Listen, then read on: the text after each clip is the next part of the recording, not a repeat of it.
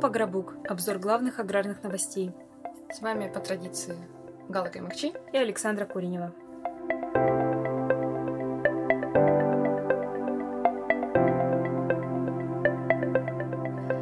Доброго дня, дорогие подписчики наши, дорогие слушатели.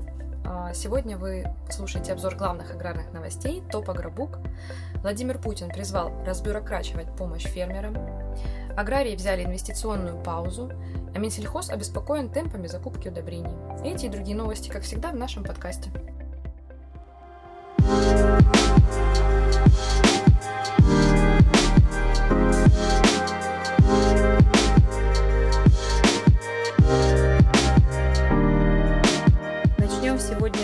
Темы прошлого выпуска: Россия вернулась в зерновую сделку, и цены на биржах, успевшие взлететь на негативных новостях, предсказуемо рухнули. Все, как говорится, вернулось на круги своя. Генеральный директор Института конъюнктуры аграрного рынка Дмитрий Рылько оценил, что за те 2 дня, в течение которых действовала приостановка, российская пшеница подорожала на 10-15 долларов за тонну. Но рынок оказался не готов к такому повышению, и в результате продажи встали. Что мы видим сейчас? Цены на зерно вернулись к прежним уровням и на мировом рынке, ну а у нас внутри России они практически не менялись. Более того, компания Прозерно провела аналитику и выяснила, что в большинстве регионов на прошлой неделе цены на пшеницу продолжили снижение. Например, на Урале 3 класс подорожал на 275 рублей, сегодня пшеница стоит 11 600 рублей за тонну. В Поволжье 13 тысяч рублей за тонну, это речь идет о тройке. В остальных регионах цена незначительно менялась, 50-65 рублей, и вот только в Черноземье на 60 рублей выросла цена. 4 класс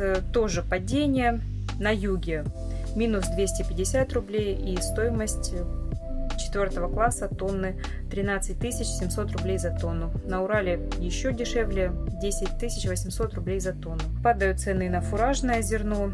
Ячмень больше всего понизился в цене в центре на 315 рублей, сегодня цена 10,5 тысяч рублей за тонну. На юге фуражный ячмень стоит 11 500 рублей за тонну, на Черноземье чуть больше 10 тысяч рублей. Вот такие вот новости, ничего хорошего, и нет никаких перспектив пока к росту цен внутри России. Но если говорить о мире, то тут, конечно, предпосылки есть. Например, Дмитрий Рылько предполагает, что после временного снижения зерновые культуры должны укрепиться. В защиту этого прогноза играют погодные факторы прежде всего. Есть проблемы с озимым севом на Украине. Затапливала весь месяц Австралию, и пока прогнозы не предвещают того, что там все наладится. Ну и в Аргентине засуха. Она, конечно, больше влияет на урожай бобовых культур, но тем не менее это тоже значимый фактор. Кстати, вот что касается Украины, понятно, что сейчас территория этой страны несколько изменилась. И на той территории, которая подконтрольна Киеву, сев озимых сократился на 15% именно в связи с неблагоприятными погодными факторами. Ну и работа зернового коридора тоже пока остается вопросом нерешенным. До 19 ноября он будет работать, а что дальше, непонятно. Вот мы услышали на этой неделе новое требование вывести из-под санкций Россельхозбанк, чтобы он мог обрабатывать платежи за экспорт зерна. Впрочем, агентство Рейтерс отметило, что раньше Россельхозбанк не играл какой-то значительной роли в международной торговле продовольствием. Обычно компании расплачивались через другие банки, либо международные, либо российские, которые имели филиалы в Швейцарии. А, кстати, что там все-таки судьба бесплатного зерна всех волнует? То самое, которое Дмитрий Патрушев обещал беднейшим странам.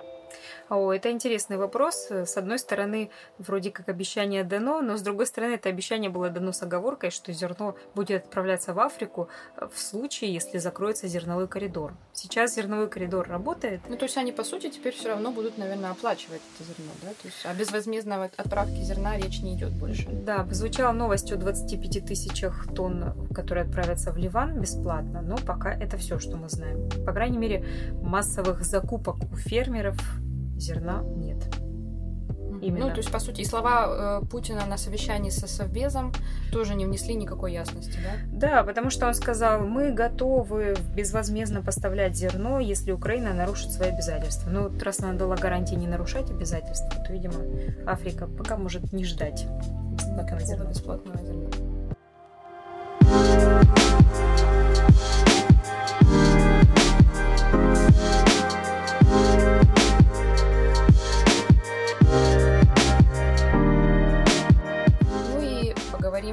темпах закупки удобрений. В России подходит к концу сев озимых культур. В Ставропольском крае сев выполнен на 96%, в Краснодарском на 98%, а в Ростовской области почти на все 100%. И вот тут хочется выразить, конечно, отдельную благодарность нашему Минсельхозу Ростовской области, наша редакция находится в Ростове-на-Дону, за то, что ведомство не скрывает оперативные данные. В целом по региону все благополучно, но Восток вносит мало удобрений. Например, в Зимовниковском районе с удобрениями посеяно всего 55% озимых, в Дубовском 50%, в Ремонтинском 32%. В Заветинском районе план посева озимых перевыполнили на 16%, но с удобрениями посеяно всего 4% всех площадей. Ну, видимо, аграрии, которые работают в зоне вот рискованного земледелия, решили не усугублять свои риски еще и огромными затратами на минеральные удобрения. Кстати, о тех районах, где на 100% проведен сев с удобрениями, тоже хотелось бы отметить, что мы пообщались с хозяйствами, и некоторые существенно сократили дозу внесения удобрений. То есть по статистике они проходят как хозяйства, которые внесли удобрения, но по количеству сократилась доза, потому что удобрения подорожали неимоверно, и сейчас прибавка урожайности, которую они могут получить, не оправдывает затрат на эти удобрения. Кстати, Минсельхоз России не исключает, что в следующем году урожай зерновых будет ниже из-за недостаточного внесения удобрений. На заседании правительства Дмитрий Патрушев отметил, что цены на сельхозпродукцию упали, а стоимость удобрений остается высокой. С августа темпы закупки удобрений снизились, и есть риск, что положенные нормы все-таки не будут внесены.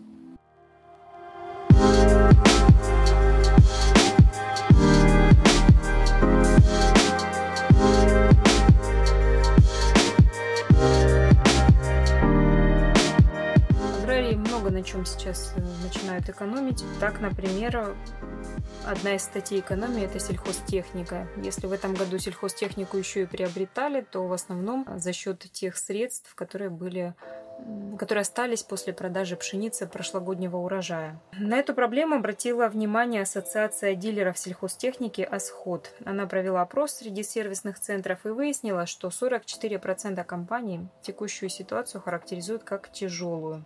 Почему? Во-первых, нет определенности с поставками зарубежной техники. Эта проблема актуальна для 70% дилеров. Упал спрос на технику. 53% отметили это как фактор усугубления ситуации. Да? Ну и, наконец, уровень собственного оборотного капитала остается низким. Об этом, кстати, говорил Александр Алтынов, председатель правления «Асход», с которым мы тоже записали интервью, оно есть в ленте наших подкастов, можете послушать, очень интересно. Вот, что из положительного. Из 43 дилерских организаций сегодня отечественными сельхозмашинами занимается уже 40% дилеров. Например, в марте-апреле таких было всего 23%. То есть поставки из-за рубежа сократились, стали торговать и нашими машинами. Но это, конечно, не панацея, потому что если денег у агрария нету, то этих денег нет ни на какую технику. Когда мы анонсируем, кстати, выставки, многие наши подписчики пишут именно о том, что как мы поедем на выставку, все равно покупать ничего нет денег. Да, покупать не на что. Вот здесь интересно, что российская техника продается усиленными темпами, я бы сказала. С января по сентябрь, по данным Росспецмаша, было продано техники и оборудования на 168 миллиардов рублей. Это плюс 19% к уровню аналогичного периода прошлого года.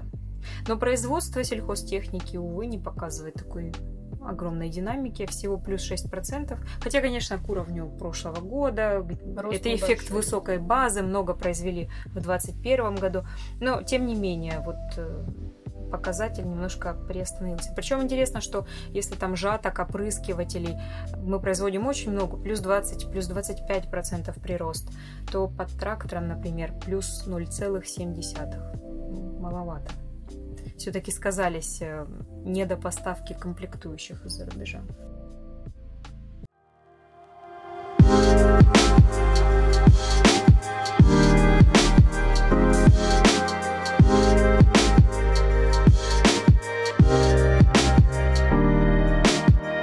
Владимир Путин призвал разбюрокрачивать помощь фермерам. Наша любимая тема в России – бюрократия. Без бумажки ты букашка, как обычно говорится. Ну, если серьезно, то на прошлой неделе Владимир Путин встречался в Сочи с губернатором Краснодарского края Вениамином Кондратьевым. Главу Кубани президент попросил не забывать о фермерских хозяйствах, оказывая поддержку крупным товаропроизводителям. При этом Кондратьев ответил, что в крае работает 13 тысяч фермеров, и они, цитата, «максимально защищены перед акулами агропромышленного бизнеса». Губернатор сообщил, что из 10,5 миллиардов рублей около 1,5 миллиардов идет на господдержку именно КФХ. На что президент ответил, что бюрократия не должна мешать фермерам пользоваться этим финансовым инструментом и призвал максимально разбюрокративать и освобождать пути, по которым помощь от государства доходила бы как можно быстрее и как можно эффективнее бы работала для конкретных товаропроизводителей. Это тоже цитата Владимира Владимировича. Кондратьев снова ответил, что фермеры сегодня защищены и чувствуют себя даже наравне, что бы мы ни говорили, с агрохолдингами. Пусть не в таком объеме, но они тоже теперь право имеют, и их интересы учитываются в общей агропромышленной составляющей региона. Ну вот хотелось бы, конечно, услышать мнение фермеров. Да. Что они думают по этому поводу, о том, что они имеют равные права с агрохолдингами и точно такой же доступ ко всем бюджетным вливаниям. Боюсь, что многие фермеры как раз не согласятся с тем, что говорил Вениамин Кондратьев. Жизнь фермеров вообще стала очень сложной, очень-очень сложной, особенно у тех, кто занимается не только зерном, но и животноводством, потому что обложили разными контролирующими системами, жалуются на то, что Меркурий приходится оформлять, маркировку делать для молочных продуктов, в ГИС-зерно, опять же, нашумевшая тема. Еще Россельхознадзор как-то усилил меры воздействия на фермеров, требует много сертификатов.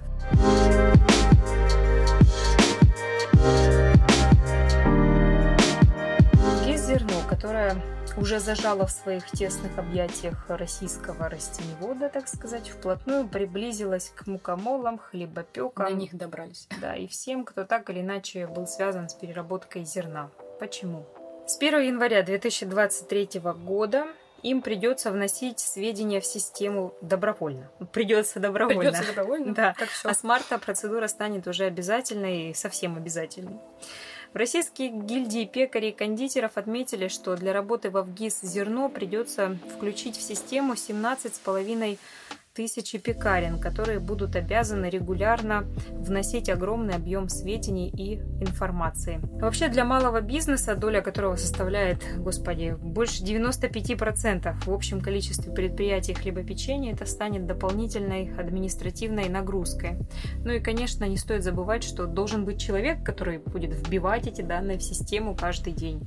А этому человеку надо платить зарплату, соответственно, увеличатся затраты предприятий, и, конечно, все эти затраты будут включены в себестоимость хлеба. Булочки, хлеб и круассанчики подорожают. Да, имейте в виду, что они так дорого стоят, потому что есть кто-то, кто обязан работать с ГИС-зерно. Поэтому гильдия пекарей считает необходимым освободить субъекты хлебопечения от обязанности работать в ГИС-зерно. Ну а если не получится, то хотя бы перенести обязательные сроки с 1 марта 2023 года до 1 сентября 2023 года. Вообще очень интересно, как хлебопеки рассуждают об этой системе. Да? Если это система прослеживаемости зерна, то прослеживать зерно нужно вплоть до прилавка.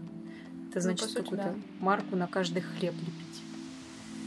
Чтобы можно было проверить, да, откуда пришло это зерно. Ну да, а то вдруг хлеб испекут из пыли какой-нибудь, а не из муки. Ужас просто. Что творится?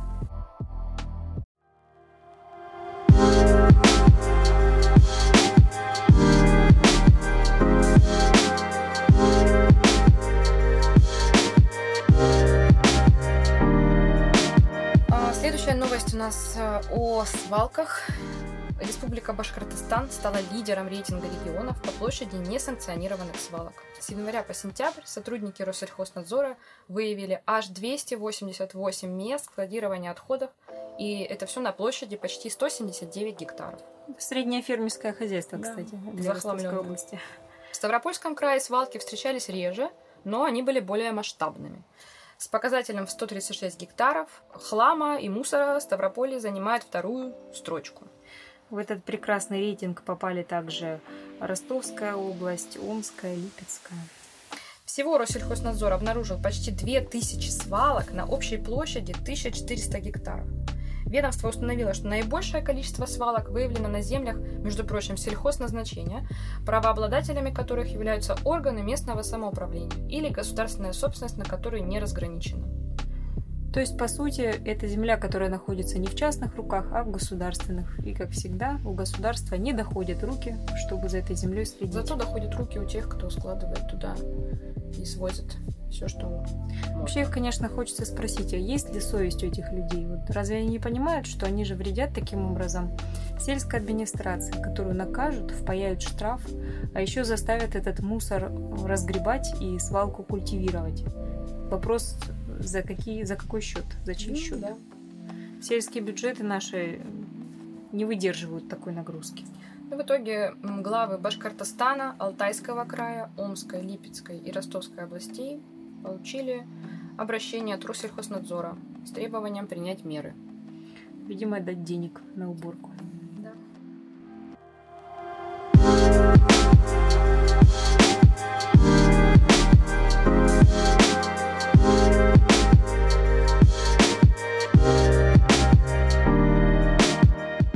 Напоследок, чтобы вас немного развлечь, расскажем пару новостей о технологиях машиностроения. Евросоюз, как вы знаете, принял 6-й пакет санкций этой весной и объявил эмбарго на закупку российской нефти. Европейские машиностроители уже готовятся к тому, что придется им работать на альтернативных видах топлива. Так, компания Акка Пауэр, очень известная из концерна Акка, который ушел из России, к сожалению, разработала новые двигатели Core 75, которые по-прежнему работают на дизельном топливе, но уже подготовлены для того, чтобы использовать водород и гидрогенизированное растительное масло. Этот двигатель будет установлен на трактор Fendt. И компания Fendt намерена испробовать эти новые водородные, так сказать, тракторы уже в декабре. Но, впрочем, наши машиностроительные тоже ничем не хуже. Пока Евросоюз готовится жить без нашего сырья, мы учимся работать без европейских мозгов. Я имею в виду, конечно... Электроники, да? Да, электронику умную. Петербургский тракторный завод и компания Cognitive Pilot, которая находится в Москве, до конца года намерена выпустить 150 тракторов, которые смогут работать без операторов, совершенно, без механизаторов. Самостоятельно будут обрабатывать поля. Будущее уже пришло. Да. Ну, кстати, это будущее пришло-то не с Cognitive Pilot. У нас многие компании создали такие системы подруливания навигации техники, что техника может передвигаться без механизатора. Вопрос в том, что правила ГИБДД не приспособлены к такой технике. То есть, если вдруг трактор без пилота врежется в кого-нибудь, то кто будет виноват? С кем оформлять ДТП? Это Европротокол. Все, да, нерешенные вопросы. Да. Вот, но тем не менее, Cognitive Pilot заявляет, что беспилотники смогут повысить производительность обработки почвы на 20%, экономить семена, вплоть до 40% экономии и повышать урожайность культур. Плюс 10% это максимум, который они предлагают.